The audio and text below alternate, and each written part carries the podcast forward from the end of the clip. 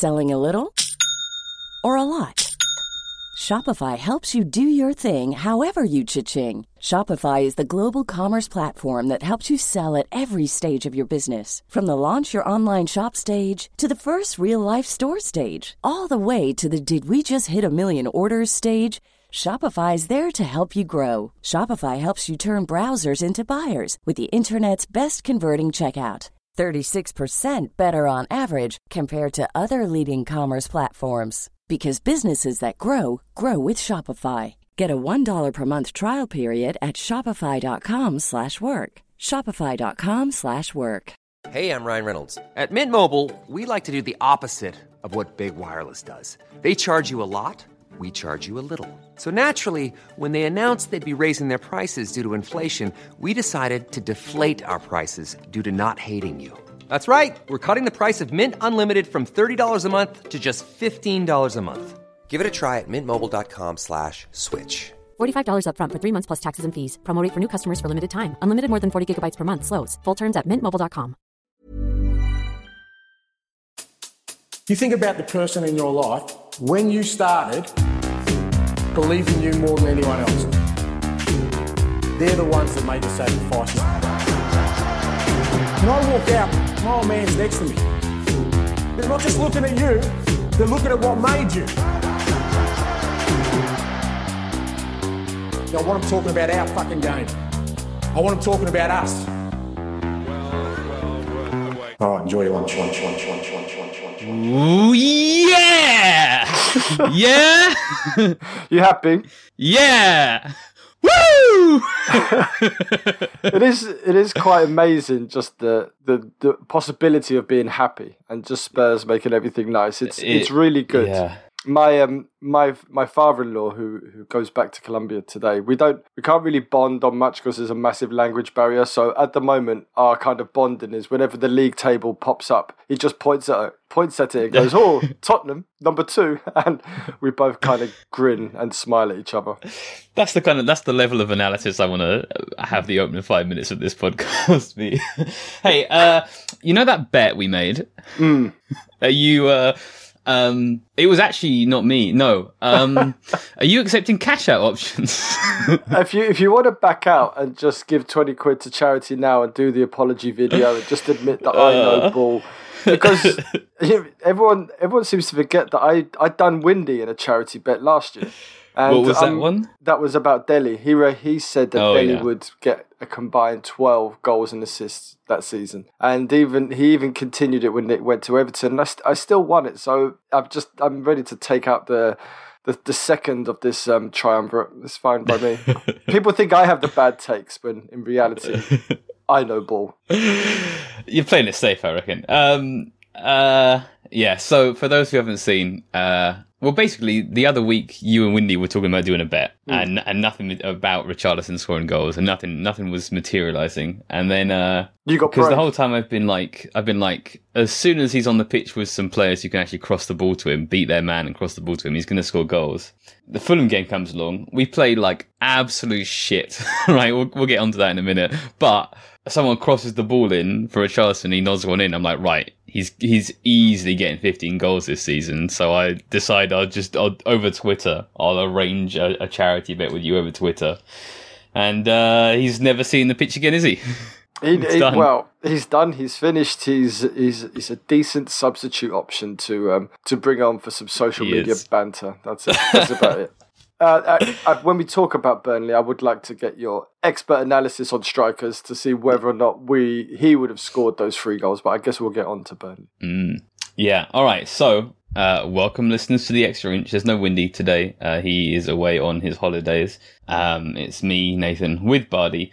Um, Windy isn't here, but he has been doing uh, little sort of 10 minute, 15 minute reaction pods on Patreon. Um, just driving in his car, uh, a f- free, free braining directly. And, uh, it's been well received. It sounds it sounds like shit. It sounds terrible. I hate it. I hate how it sounds. Uh, but it turns out I'm just a weird audio snob, and no one else cares. People people like it. Uh, the patrons they are loving it. They like it. They like it rough and raw and reactive and right after full time. he's on he's on holiday. His work ethic is is quite incredible. He just put the phone down, Windy. Put the narratives away. Just enjoy the lovely Croatian coastline and, and just be at just be at one with your partner. Forget about football for a little bit. Or forget about your narratives and your agendas. As you're saying that, he's just replied to a text to say that the reason he did the running order for today is because he happened to wake up before Vanessa.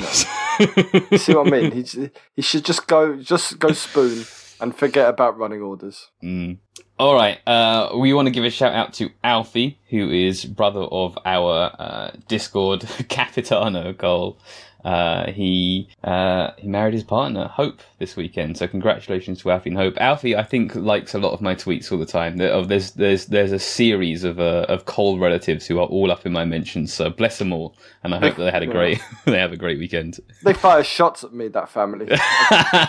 Every time I see him at the stadium, I, I give him a look because yeah, they, they keep firing shots, especially Cole Senior, the the daddy of the group. He, me and him have had a bit a bit of ag, a bit of aggro on on Twitter before. Not like I'm even more now. Uh, we have a question here from Alexi. I'm pretty sure this one's for you specifically, buddy. He says, "Can we win the league?" I have been telling everybody that I know that we will win the league, probably a little bit in jest, but um, we can win the league, man. We can do it. It can be done.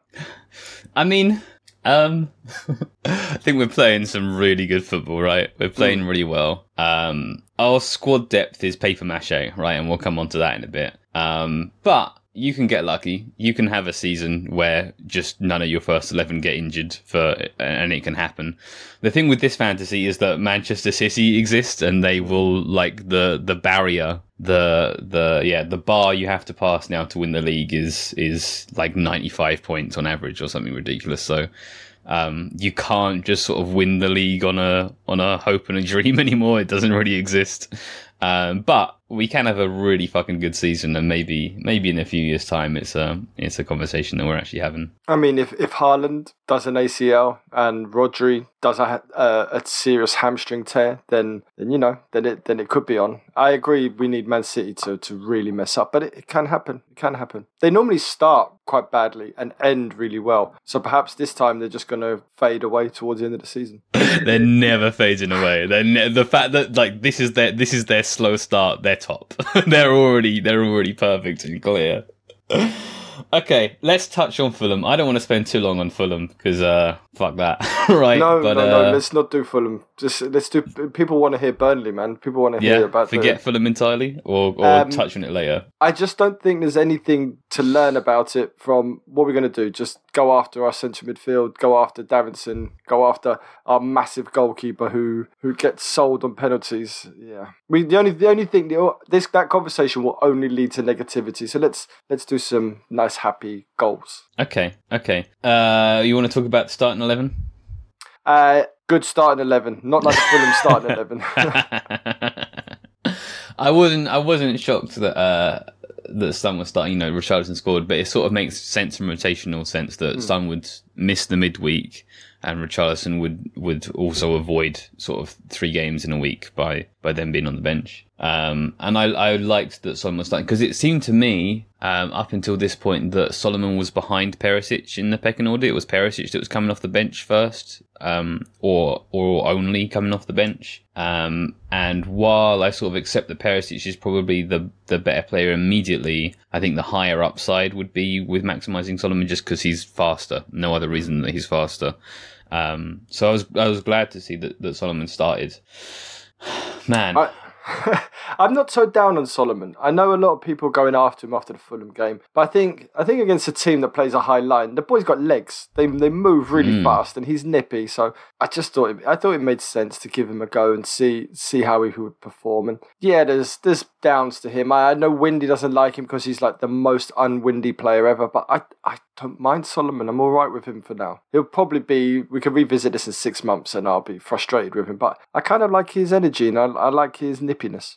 He definitely has. Um, there's a touch of Lucas Moura in his game, right? He receives with his head down, and there's a few times, like whenever I picked this up in preseason as well. Whenever he receives the ball in a sort of um, unfavorable context, right? If he receives the ball under pressure, if he receives the ball not in space, his instinct is to like dribble backwards for 15 yards, and that's really frustrating. Like that kills momentum, kills positional advantage. Um, I hate that. But also, um, I was really impressed with his creativity um, on the ball. Like he, like, imagine if Lucas Moura had like a final pass in his log. like that's kind of what we saw. I was because um, my concern when we were first linked to Solomon when we signed him um, is that he was sort of too selfish. That he would just be he would use his dribbling to get shots off from the edge of the box, and like we've already got long distance shooters in the squad, we don't need Solomon kind of thing. Um, but he he played a series of nice passes. Uh, he created five chances, two assists. Um,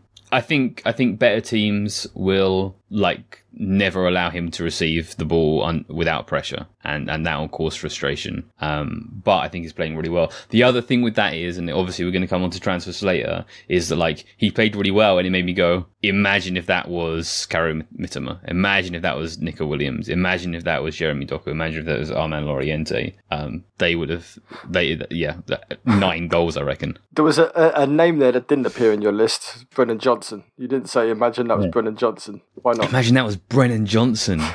Five two, I reckon. Um, I thought um, I thought Solomon. We'll talk about him. I thought Solomon created some chances, got two assists, and he performed well. And I think that I think that's a good start. He's he's new to the team. I thought the Fulham thing was unfair on him. He's brand new. He was surrounded by idiots, and I I thought in this team with better players around him, yeah, he had moments where he was wasteful. Some people blamed him for the first goal that that Burnley scored. I, I don't think you can blame that on him. It was way before. There was like so many transitions and passes before that. But the goal for Son was was nice, and yeah, the two goals for Son were really nice and it's a strong start from him.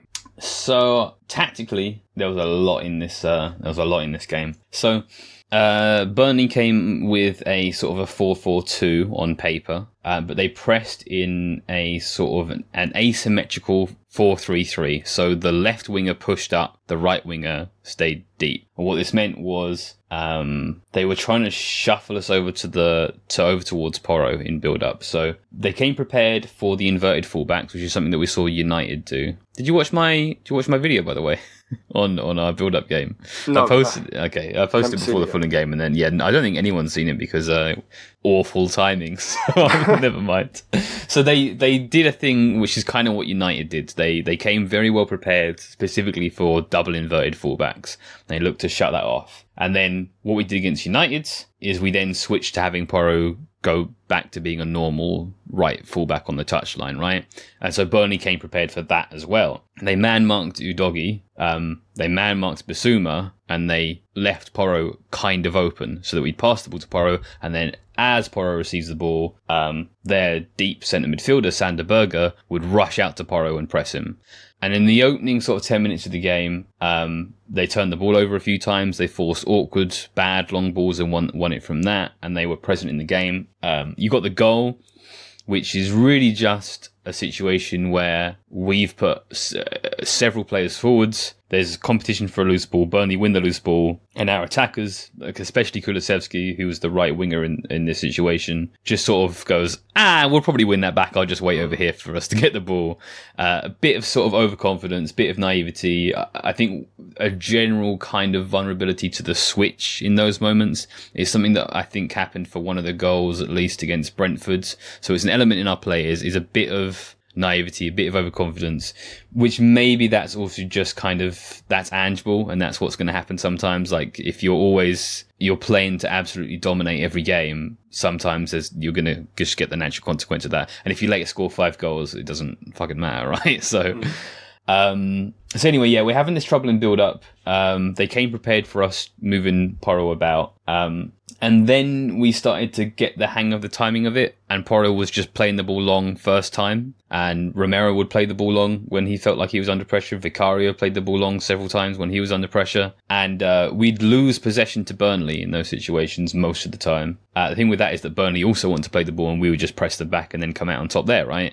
So, um, yeah, forcing the opposition to play less good possession football than us is, not such a bad thing. And then also, finally, not not finally, but after about 15 minutes or whatever, um, you've got Porro's long ball up top to Son. Son has a terrible first touch that kills the defenders because they can't possibly predict where that ball goes. He lays off to Solomon. Solomon plays it back. Um, and, and there's, there's your equalizer. Um, That's interesting. You thought it was a, a bad touch. Everybody kind of thought it was a good one. because, because his first touch is often really bad. And hmm. that's clearly not where he meant that ball to go. And the defenders didn't think he was sending the ball. The thing is, he's fast. He reacts fast. He's got the better momentum in that situation. So he just goes back to his dodgy touch. it's funny. It's funny to me. I would like to. Um, Get, I would like to on. the after we've gone through like this, the Spurs performance. I would just putting this here so we can both remember. I would like to get your view on Kompany after after seeing this game. But yeah, Okay. we can come back to that because I'm quite curious to see how you feel about this guy because I know quite a few people were quite keen on him um, back back in late spring before he signed his contract at, at Burnley. Okay, all right, yeah, yeah, we can do that. Um, so one thing to note with our pressing is that we didn't press their keeper very much. We only pressed their keeper once we we could do so on an angle from the centre back, and it was very safe and it was kind of casual. And we also did a really good job of picking up their deepest midfielder and avoiding sort of committing both our forwards onto both their centre backs. So that's been my big concern about our pressing coming into the season, and I thought we did a really good job in our pressing game um, here. So yeah, you've got the situation where we're playing long, playing long, playing long, and every time we play it to Porro, Berge's got to rush out to Porro, and then Porro just sends the ball over his head. So eventually he gets tired of doing that, right? It becomes both physically and mentally tiring that you keep sprinting to this guy and then you never get near the ball. So then he's slower to get over to Porro. Porro gets more time on the ball. He can pick out a, more of an infield pass or a switch or something a bit more creative than that because Berge's getting tired. He's also not very fast on the turn. I don't know if Berger was the right player for that role. He's fast in a straight line, but he's a he's a big guy and he's not Yes. he's not Van der Ven, right? No, he's massive and he yeah he does move a bit slow. It's a, it, there was a strange choice. 30 stone Harry Winks. Um, so, so yeah, that's kind of once we, once we've given Burnley the ball and we've pressed them into their own half, basically the sort of final 15, 20 minutes of the half, um, it's all in Burnley's half of the pitch, right? We just keep them caged in and we play nice football when we have it and we prevent them from playing nice football when they have it. So then at half time, um, Kompany goes, oh, these wingers are destroying the fullbacks. We, we need more protection against the wingers. I'll switch to a back five. Yeah. And I think that a lot of times this season, we're going to see teams play a back five against us for that reason, right? We're playing a front five. They're going to match us with a back five. But what that means is it completely ruins their press. They surrender midfield. Bissouma has all the time in the world on the ball. Udogie's finally in the game and he's incredible. Um, and Bissouma and Udogie just run the game basically from there. Around 60 minutes, he then switches back to back four. He brings Redmond on, but we score like as Redmond's coming on the pitch, and then it's 4 1 and the game's done, right? So, um, yeah, a lot of really interesting uh, tactical things are playing this game. Yeah, I mean, in the kind of typical Spurs sense, going one 0 down, you start to you start to be a bit concerned. The old you know, kind of fears kick in, but it didn't. Spurs didn't let it shake them. They just carried on going, and then as soon as we equalised, that it was almost like Burnley scored too early. Um, as soon as we equalised, it, it, it was game on. We'd forced some good chances, and it was just a matter of time and and by how many we would we would end up winning. It was nice to see Romero, who was who at that point was our top goal scorer of the season, smack one in from from outside the area. So, you wanted to talk about Kompany. Yeah, but first I, I want to talk about Sonny and Okay, in in this in this striker role. So K Chin eleven had a question: What does Sonny's hat trick performance mean for Richarlison, both retrospective for his previous performances and for his future role in the squad? And I think this is a, an interesting point to make because I think it was you that said uh, Postecoglou's strikers don't always touch the ball a lot and they can be out of the game. And I think, to be honest with you, I think that suits Son quite well. Really, really well. yeah, his weakest points were all are always kind of linking up, back to play, all that kind of stuff. But if you just eliminate the need for him to do that and just let him run over the top and take shots from certain areas, then he's got to score a lot of goals, man. And I think his um, his clinical finishing is just levels above Richarlison. It's levels above most people in, in the world. And I think Yeah. if you're just going to put play Son as a finisher, someone just to kind of slap it in, then I think that's perfect for him, though. I think it is perfect for him. And this is like the fucking thing with this. I made this bet is that my overarching opinion was that between the two forwards we were hmm. fine, but but I will honour the bet because I know Windy was like, oh, we could do like a, a thirty game clause, like if he doesn't, if Son replaces him in the starting eleven. But I, I I'm not going to do that. I, I'll honour the bet if Son is the starting forward from now on, which I imagine he probably is. Um, but I'll I'll give the money, but I, I would like it acknowledged that I said Son would be a good option too, right? No, no, no, no. We're just going to get the No. apology video, and you're going to have to admit that Bardi knows ball. Uh, well, I'm I'm gonna hold out until the end of the season. It might still happen. It might still happen, but I off just, the bench. I just don't like those three chances that came to Richarlison. Mm. Uh, the, the son. I don't think Richarlison scores any of them. To be honest with you, right now, I think he misses all three. He's looking. I mean, I get he's looking slow compared to Son, right? Which I guess is sort of everyone off the ball is slow compared to Son. I I don't know. I'd I'd really like to have seen. I'd really like to see in the future what that game looks like um, with Richarlison in it. Um, how much. I'm going to get in trouble now. How much Son benefits from not playing next to Son on the wing, um, and, and, and, and having a, a dribbler there instead. Um, but I don't think Richarlison gets a hat trick in this game. Basically, I think that um, I think they both offer a good option. I think that they both have a high upside. I think Son's showing that yeah, he uh, he probably has the higher upside because he's an elite finisher, and Richarlison just isn't. So yeah, I think so. I, I wouldn't. I I think that we'll still see them rotate. I think we'll still see games for Richarlison. I think when the opposition are parking the bus for ninety minutes, you want more of a battering ram than a than a needle, right? Um, and that's one for Richarlison or Veliz. Um, but yeah, I I think Son's definitely the first choice, number nine now, right? Yeah, I think so. And then it's a it's a question of um, Solomon or Johnson or someone else someone else wide with Richarlison being a sub option. He's had his chance, Richarlison. He can't say that he's not being given opportunities. He had he had the full ninety minutes against Brentford. He had a good old whack against United and Bournemouth. But Son has just done Son things, and I, I think it's it's really nice to see Son in that kind of finishing in that finishing form again. I, and I I'll double down. I think when Richarlison's played well. I just think that obviously mm. Son's a hat trick scorer. Yeah. So Windy's put something in here about the expected goals in the game. He originally put a shot map. I deleted that and I put a, a timeline because he was like, "Oh, the XG wasn't actually incredible in this match." Uh, He he wants to draw your attention to that. Well, I put eye emoji because before Oh, that was you, okay. yeah, that was me because you guys put so much kind of credit into the stats and stuff, and our XG hasn't been amazing. But looking at those yellow lines, it, it looks like we we smashed Burnley. They had a couple of opportunities.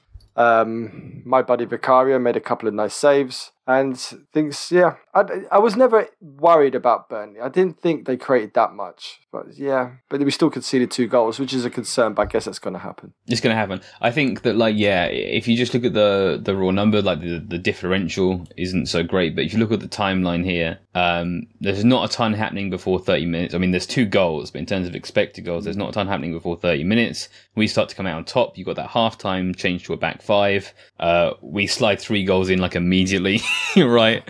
Um, and shoot up to to, to two expected goals during that time. They have one really good chance on the counter, outstanding stave from uh, from uh, Venom.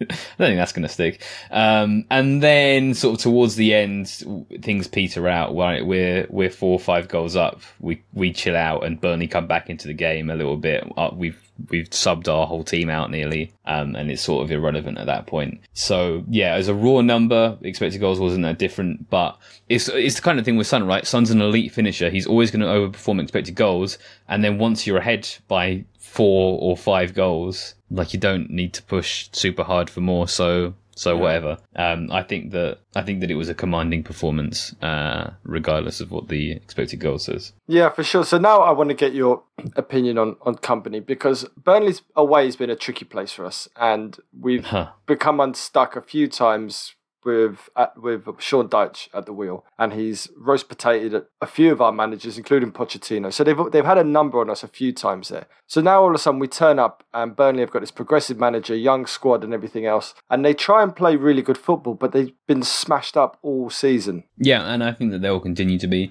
Um, I kind of contradicted myself because, like, um, I figured that there would likely be a narrative, and I think we've seen some of it from the United pundits, right? That Spurs shouldn't be trying to play possession, dominating football. They we're not big enough, we're not good enough, and that's just not true at all. And I think we've already shown that. But I kind of think that that is sort of the case for the context that Burnley are operating in, like.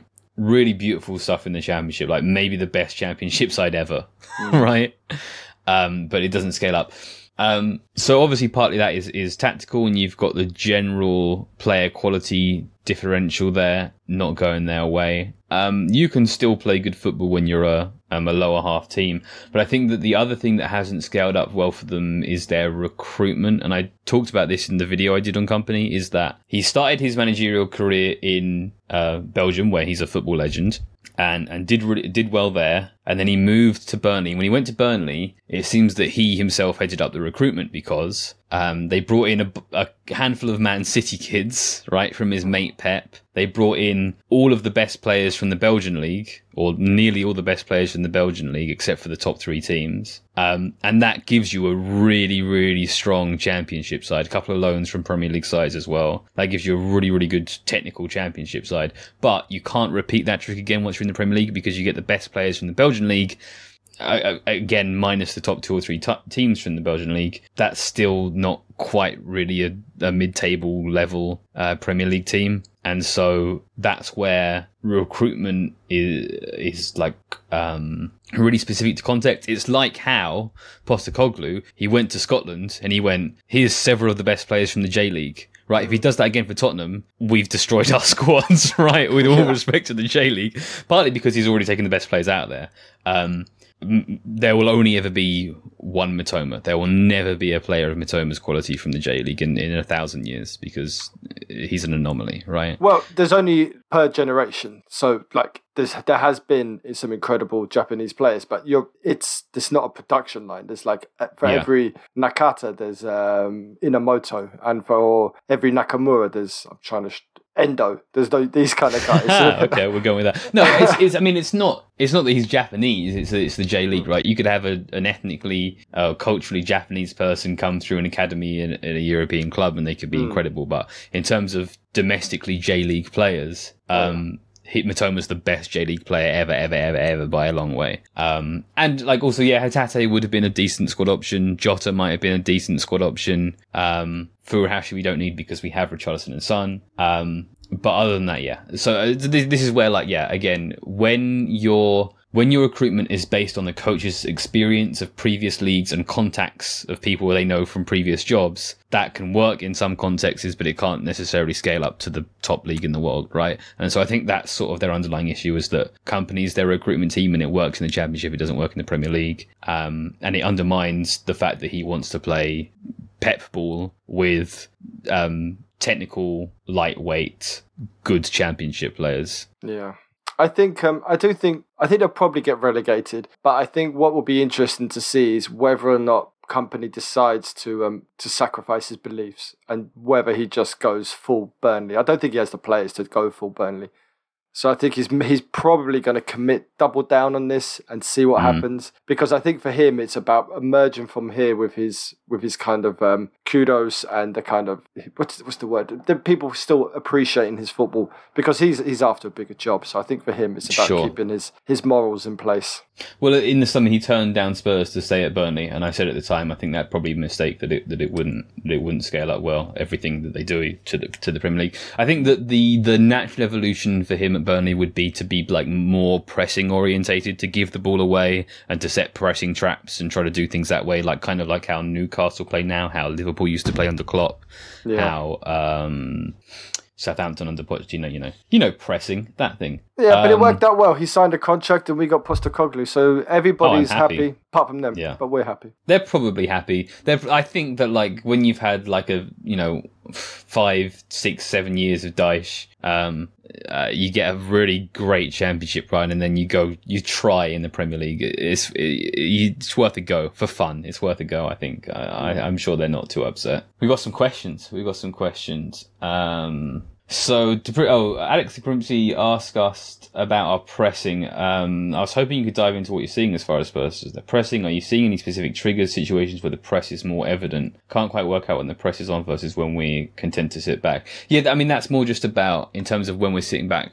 Um, we sit back after our initial press has failed. We we always try to press in the first instance. So I talked earlier about how um, yeah we going back to the Brentford game, we pressed Brentford's keeper, um, uh, Flekken, and he they they played round us a couple of times because they were able to draw us out all the way to the keeper and play over the top, um, and and do Brentford ball on us. Whereas we didn't press the keeper um, against Burnley, and I think that shows a sign of growth within Postecoglou's system because basically Celtic kind of got undone by their pressing game in Champions League, um, and it was a big concern that um, that we would remain quite naive in our in our pressing game in the Premier League. But I think we've already started to see some really good adaptations. We're not committing both our forwards onto two centre backs. We're not pressing the keeper at every opportunity. We're we're letting the, we're letting them have the first pass or the second pass, guiding them to one side of the pitch and then getting them there. And uh, that's kind of like the, the biggest tactical thing I wanted to see from Postecoglou this season, and we're already seeing it. So I'm feeling good about pressing game, which is not to say that it's perfected or that we won't ever see it um,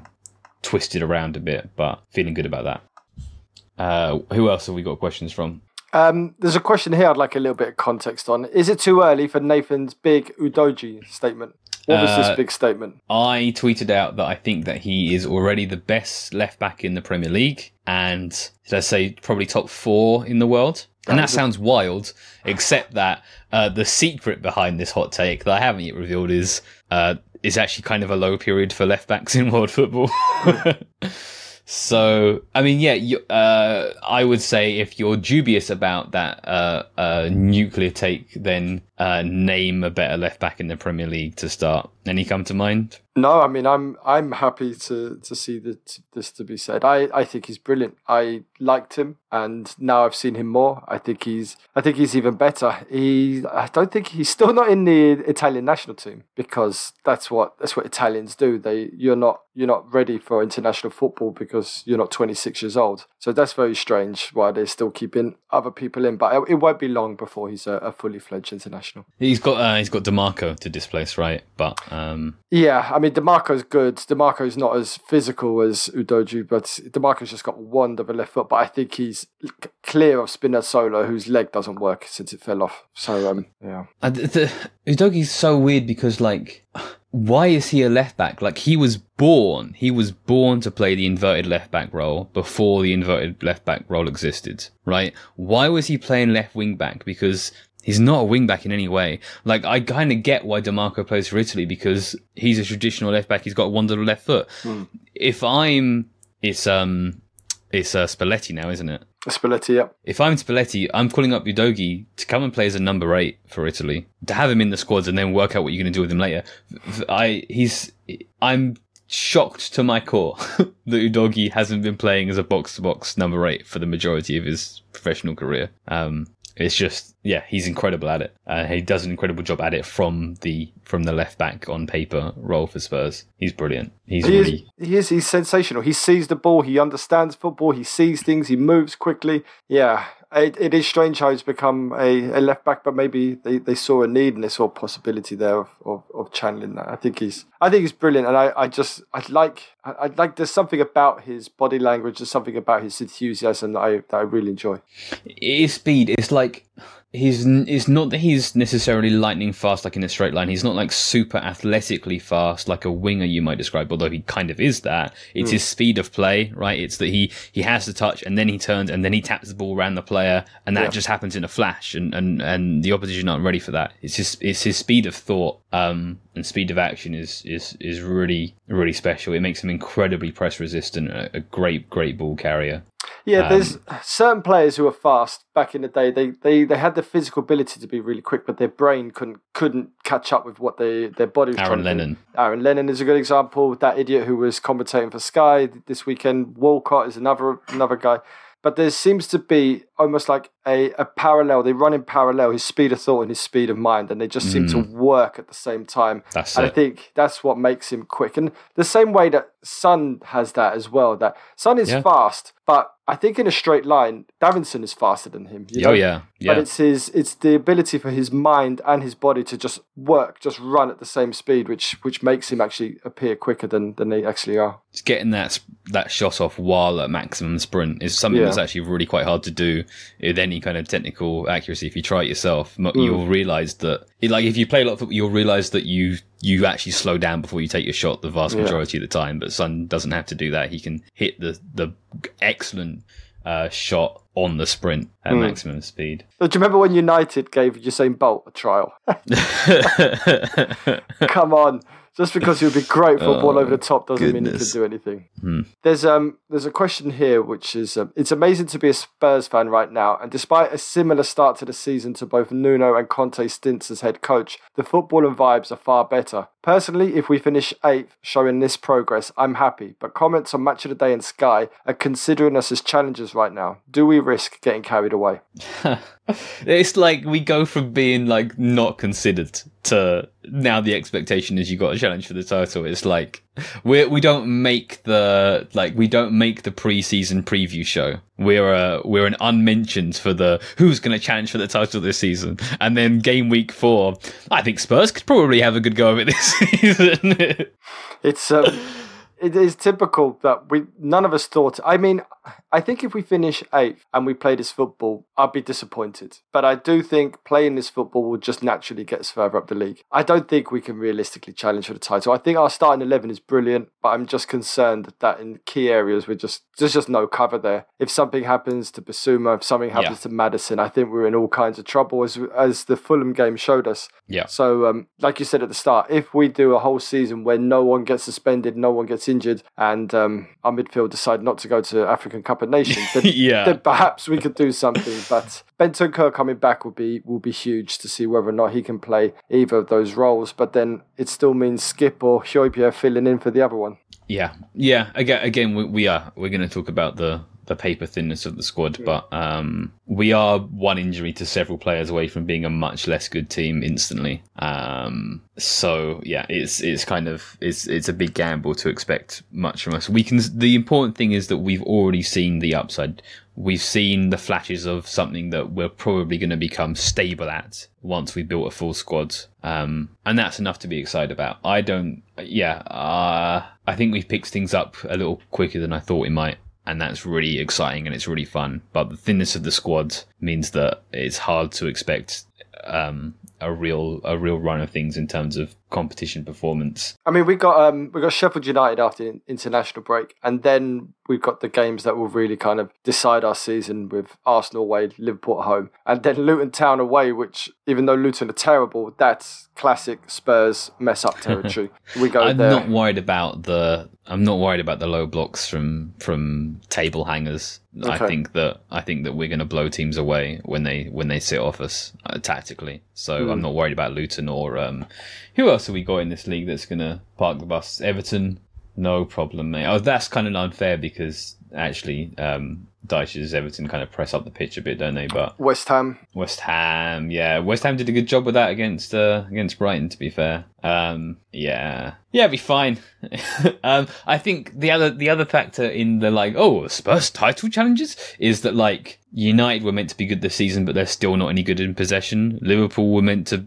You know, are meant to be a good team, but Klopp's in charge of building their midfield, and he doesn't seem to understand what a midfield is. And um, Chelsea spent another billion on players, but I don't know, none of them are familiar with each other. There's they're a mess. I think they'll probably sort themselves out, but not until t- closer towards like the second half of the season, and then it will be too late for them to really push for anything. Yeah. Um, and then you sort of preemptively write off the likes of, of Brighton, who might actually have a genuine threat towards top four this season, but um, probably you don't you don't recognize it yet until it happens, kind of thing. You don't give them the benefit of the doubt there.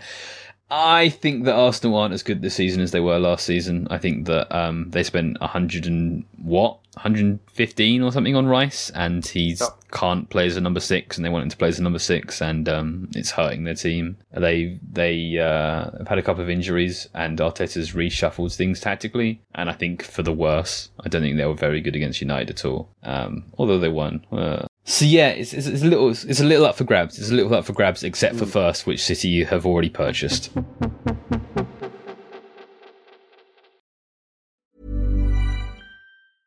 It's that time of the year. Your vacation is coming up.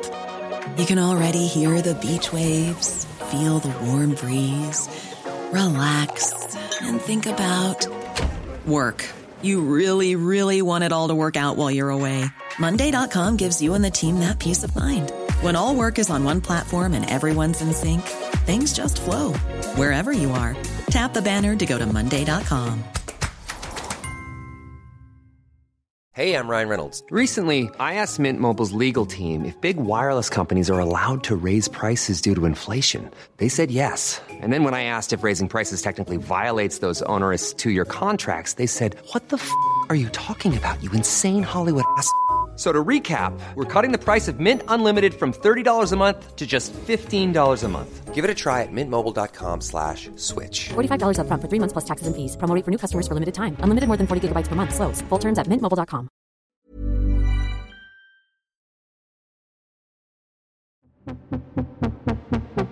We're only human on this podcast. We all get things wrong. Not very often, especially me, but mistakes do happen. That's why you're hearing this ad again. My best friend, boss, and head of HR made a mistake in our previous two podcast links. So here we are, letting you know we made a mistake. But that's okay, because since then I've learned a bit more about NordVPN. It's basically like slipping your home into your pocket. Are you right now on the beach in Spain, sat in a hotel lobby waiting for your partner, or simply abroad and missing Match of the Day or MasterChef? Well, NordVPN has a solution for you. Change your location without moving an inch and get what you want when you want it. My in laws are here in the UK and they're missing their passionate soap operas and news updates. Tranquilo, relax, I told them. Take a seat on my sofa and let me take you across the Atlantic with just a click of the button. Two seconds later, they're muy contento, very, very happy watching their programs on the television. Take home with you wherever you travel. Use the correcto link now in the description box.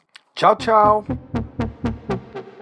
We're gonna do transfers. We're gonna get into this, get into the window.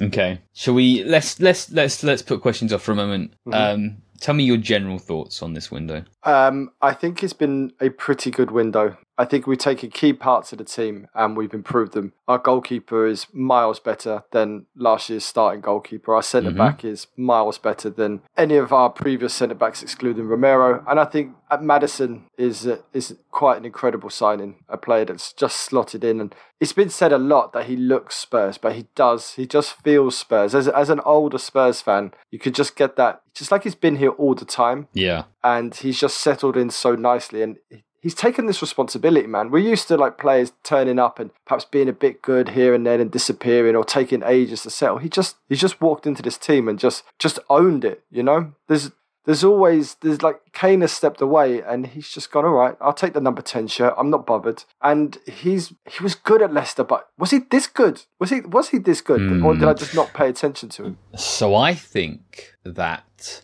I think that he was, as you described, kind of a moments player, a player who had like good goals, good assists, but then wasn't consistent with it. Would go missing for periods of time. Um, would physically fade out of games. Um, bit of the Eriksen thing, where like the ball doesn't come to him in the right way. He doesn't bother going for the jewel. He'll just wait and say, "No, tr- try and get me that ball again." And then at some point, in the last year, last couple of years, as a player, he's made a leap. He's like finalized a physical step in his game, finalized a mental step in his game. And he's become a 90 minutes player. He's become one of the best playmakers around. But uh, also at the same time, Leicester turned to shit, and no one fucking noticed that, that James Maddison had made a leap as a player, and we've picked him up for forty million, and we've picked up, um, yeah, like l- one of the best number tens in the world, and uh, and uh, he's made a leap, sort of uh, silently made a leap as a player at some point in the last couple of years that that um, I don't know if we picked up on necessarily, but it doesn't look like the rest of the market picked up on. So yeah. Do you, do you think um, he's taken a look like at Southgate's insistence on playing Mount because the guy runs around a bit and who, the Mount is rubbish, but he is a ninety minutes player because he, he's able to physically just Yeah. compete for ninety minutes. Maddison's gone all right. I'm better than Mount. You give me the ball, I'm better than him. But Mount has the the legs on me. Do you think he's just gone? I just need to improve this, or just with age and everything else, he's just settled down and become a just just grown up and matured into into an all round player. It could be. It could be. We see that. I'm always reluctant to go that way because I think that most footballers, and I look, I got this wrong with Tanguy Ndombele, right? Most footballers are already immensely motivated. Most footballers really, really want to be the best footballer they can be. They really want to be the best footballer in the world, and all, all but one of them aren't, right?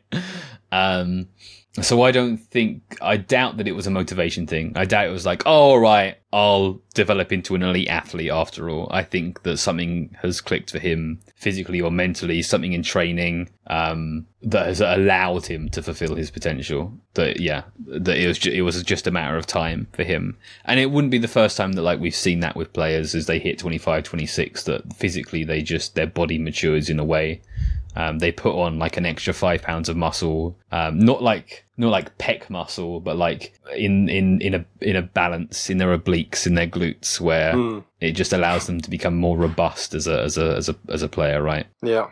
So I, yeah, so I think his his addition plus Bissouma really hitting a finding an understanding with Postecoglou and finding a, a, balance in the team is you know the cliche the new signing. So I, I just think there's been an improvement there. Udogie is is levels and levels above Sessegnon and anyone else that's played there. Yeah. And Porro is now six months into his into his Spurs career. Add add all of that to a manager who has a system which the players love. I think the transfer window, even though there's some weaknesses, I think it's been pretty good. And um, yeah, I think it's been pretty good. And I'm not I'm surprised. I'm not surprised, but you know, I'm really optimistic and I'm really happy with the development of the team. I think I think there's been some huge steps forwards this summer. Even if you take even Solomon is miles ahead of Lucas. So there yeah. is we've improved gradually improved across the team. The, the, age of the team has gotten down and the players in it have have improved and we've added good players. And Sarr is another year older. So I think on the whole I'm I'm reasonably happy with the with the summer transfer. Yeah, I mean, uh, yeah, I think that our first eleven is really quite brilliant, and that's been a matter of a coach who comes in and actually uses the young players that he has available to him. Mm. Um, obviously, like Udogie wasn't available; he was on a developmental loan, but he's here now. Um, and also, we brought in three first eleven signings who have all hit the ground sprinting. in Van der Ven's case, uh, freak sprinting, like covering just absurd amounts of ground uh, while still being technical. His his his involvement in the is it the fifth goal? The fourth goal. He like he does like three dribbles, picks up a loose ball from from lying flat on the ground, and and the ball goes through to Solomon. I think it's I think it's the fourth goal. My goodness. Um, so yeah, incredible starting eleven, and I think that like possibly Bentancur comes in and displaces Sarr, and that makes our first eleven even even slightly better, and gives us just a modicum of depth that we otherwise don't have because we're we're basically eleven players. We've got you know I think up front you've got um like Solomon and Perisic and Kulusevski and also Johnson sort of around the similar sort of level at the moment. Um, and Son and Richarlison, good level of forwards there, in my opinion. So we're we're good for depth up front. I think we are lacking a star dribbler. Maybe Johnson matures into that player. Um, we can talk about him in a minute. But midfield depth, not great. Defensive depth, non-existent. So yeah, I mean, one injury think, to a centre back and we're in trouble. Yeah, I think centre back is a problem. I think Royal can do a, a bit of a Porro job. He can't. He, Royal would never hit that pass for the fifth goal that, that Porro did. But I think Royal is a decent deputy. Yeah, I, I think Davies can have okay. his moments at left back, but centre back is, is a huge concern and central midfield. That number our number five that came on when they're for their second goal, they just wandered past him and he was waving his arms. And that, Sarr or Bissouma just get get there and make that tackle and be a presence. So I really do. I am counting counting down the days when Bentancur becomes our starter and Sarr becomes our alternate swap player yeah. to swap in.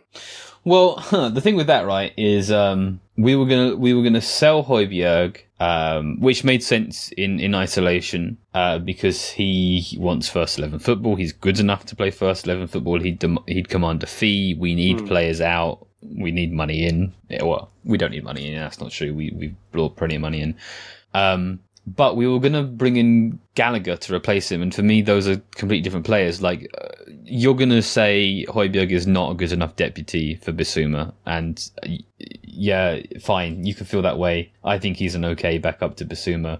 Whereas Gallagher is just not going to play that role at all. And then who's our backup number six when Bissouma gets injured, when Bissouma gets suspended, when Bissouma goes to AFCON? Bentancur, I, I, I don't really like that for him. Skip, I don't think is up to it. Sarr, I, he's getting better at receiving the ball on the turn, but it's not a strength for him. So I think that we wanted to swap Højbjerg for Gallagher, and I think that would have been a downgrade, not in individual player talent, but in terms of squad building.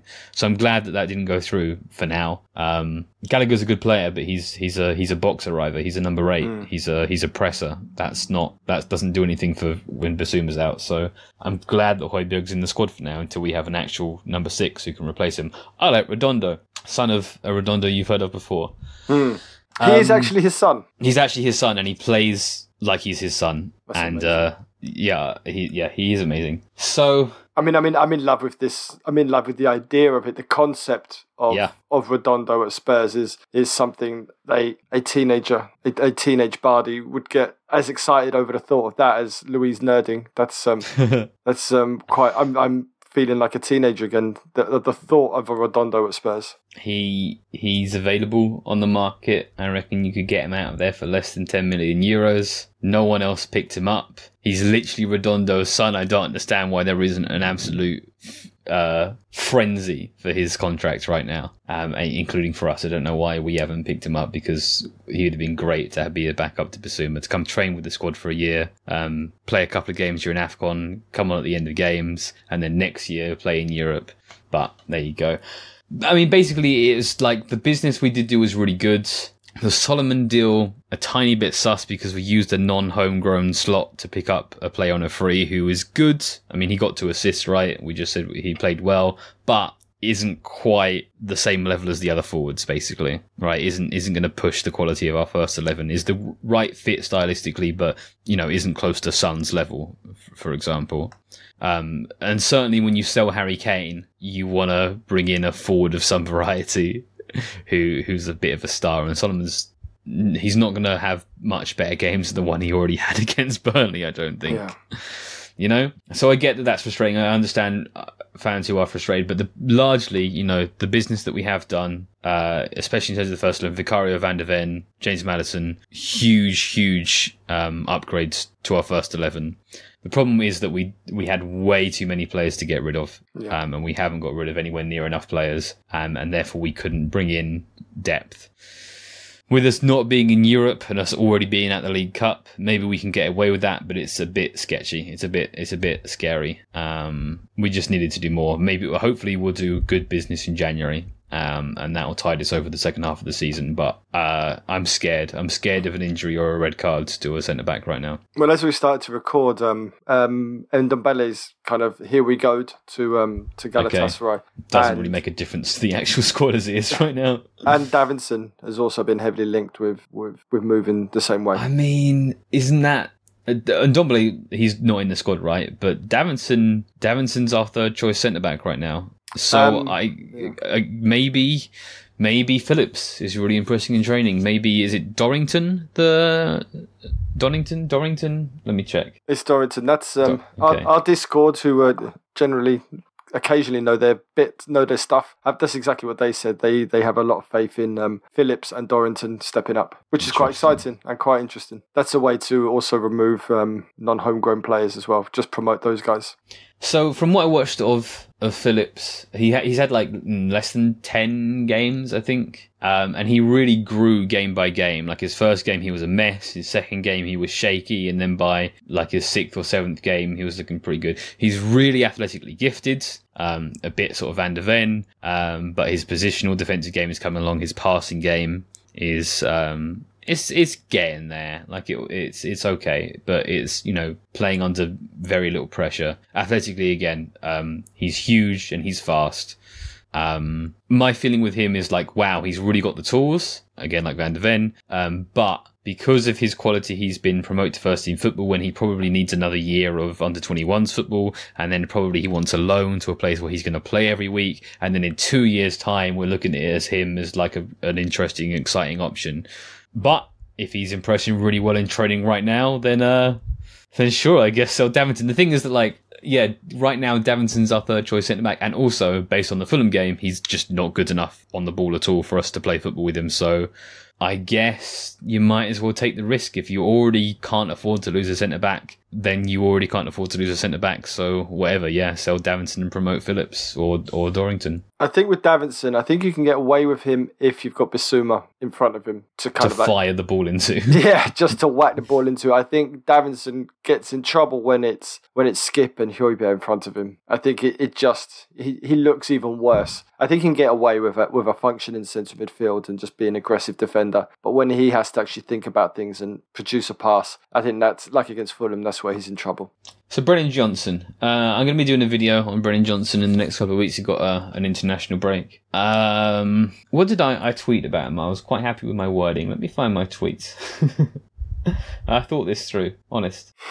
So I think that uh, he's really fast uh, in a straight line. I think that his crossing uh, and not just crossing but cut back game is really is strong. But in a given game, we barely see him on the ball. And obviously, Forest are like a incredibly low percentage counter attack team who barely ever get the ball to their forwards. Um, but this is also kind of true to an extent of them in the championship when they were a dominant team. Kind of true when he's playing for Wales against Andorra. You know, he doesn't really get involved in the play. He doesn't have um, versatility in his game. He runs to the byline and he cuts the ball back. And he's really good at running to the byline and cutting the ball back. And the role that we're kind of looking for here as the as the right winger, as the outside winger in a Postecoglou system, is a guy who runs the ball byline and cuts the ball back.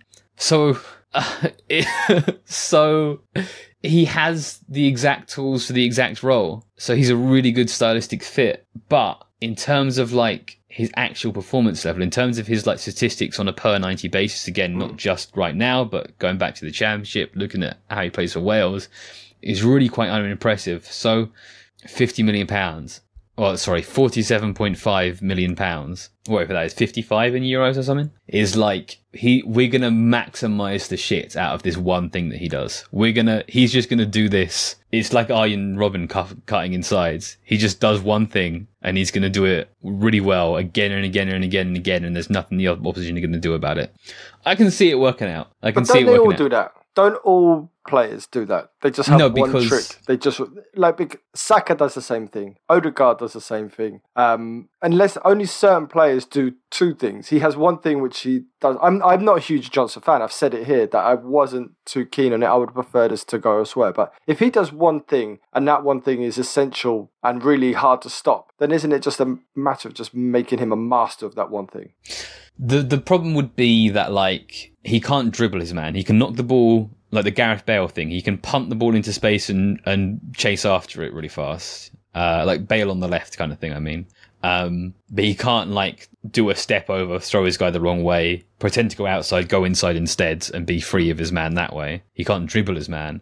And so, if you're like one of the better teams in the league and you're preparing and you're like, okay, Johnson's almost definitely going to be playing on the right here, so I'm going to ask my left back to show him inside, and then he that will if he goes inside, he's not great from there. He awkwardly dig out across with his right foot or just lay off a pass Yeah. backwards and just be just remain a step ahead of him for the outside. So if he does try to force the ball outside, you're probably going to be first there, even though he's really fast. He's still going to overtake three yards on you or whatever, and you can just make him run the ball out of play. But maybe I'm wrong, and maybe he's so fast that it doesn't matter if the left back has a yard on him, two yards on him. He can still just get the ball around them. But if we play Liverpool, or we play Liverpool, or we play Arsenal, or we play City, we, we're masters at doing this as City. We've done it plenty of times, and they press high, and you get you get Johnson to remain high, and you just chip it over the top. He's you can't stop him. He's that's a Adama Traore kind of Yeah. area. He's gone. Yeah, yeah. I mean, I can I can see the upside. I can see the upside. I just if he was the player he was, and also he could dribble his man. I mean, he he he would have gone to Man City. is, yes. is the kind of the actual end of that sentence. Yeah, I was going to say if he could dribble his man, he'd be brilliant. Um, but then yeah, he he he'd be he'd be an actual 50 million plus player. So the thing I said on Twitter was, um, if you ask your talent ID team, if you if you imagine for a moment a hypothetical perfect talent ID algorithm, you go to it and you say, who is the best young, homegrown touchline winger on the market the Spurs can afford and attract? The answer is going to be Brennan Johnson. For me, the problem is arriving at that question and I think that relates back to bringing in Solomon because he was available on a free and using up a non-homegrown squad place and not being able to shift um, a bunch of non-homegrown players that we don't have a use for in the squad anymore. So, Do you th- I, yeah. Do you think so? Pep get, Pep gets hold of um, Grealish, and for one year Grealish doesn't play because he doesn't play how Grealish he doesn't play the Pep style. He's very So- stupid. Who Grealish? Yeah, he's he's an immensely immensely um, dense human being, So talented we- footballer. So it so takes him a year to learn how to run in a straight line.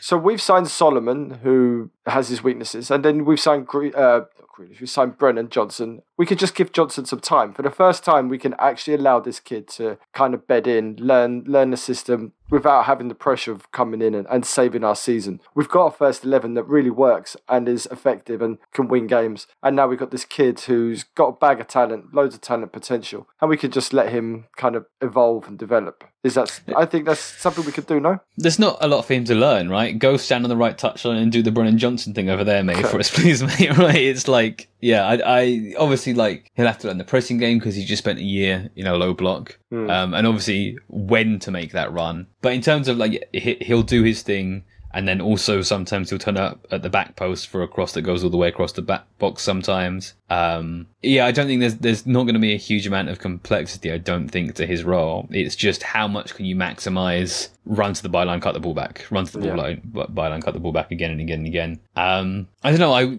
I just like, I wouldn't be shocked if we get a lot out of that. I wouldn't be shocked if, uh, he instead becomes incredibly frustrating. Fair enough. Trust in Ange, I guess. Trust, trust in Big Ange. You have been listening to The Extra Inch with me, Windy, my sidekick and best friend, Bardi, and our tactics guy, Nathan. Clark. If you like this, there's plenty more at patreon.com forward slash The Extra Inch. Production is by Nathan A. Clark. Our logo, artwork, and website are designed by Trayton Miller. Our music is by David Lindmer. You can find him on Instagram at David Lindmer. Do check him out, he's great. Follow us on Twitter and Facebook at The Extra Inch. Email us at podcast at theextrainch.co.uk. Subscribe, leave us a rating and a review. And most importantly, be sure to tell all of your Spurs friends. Shout out to the xSubs, we love every single last one of you. And of course, come on, you Spurs.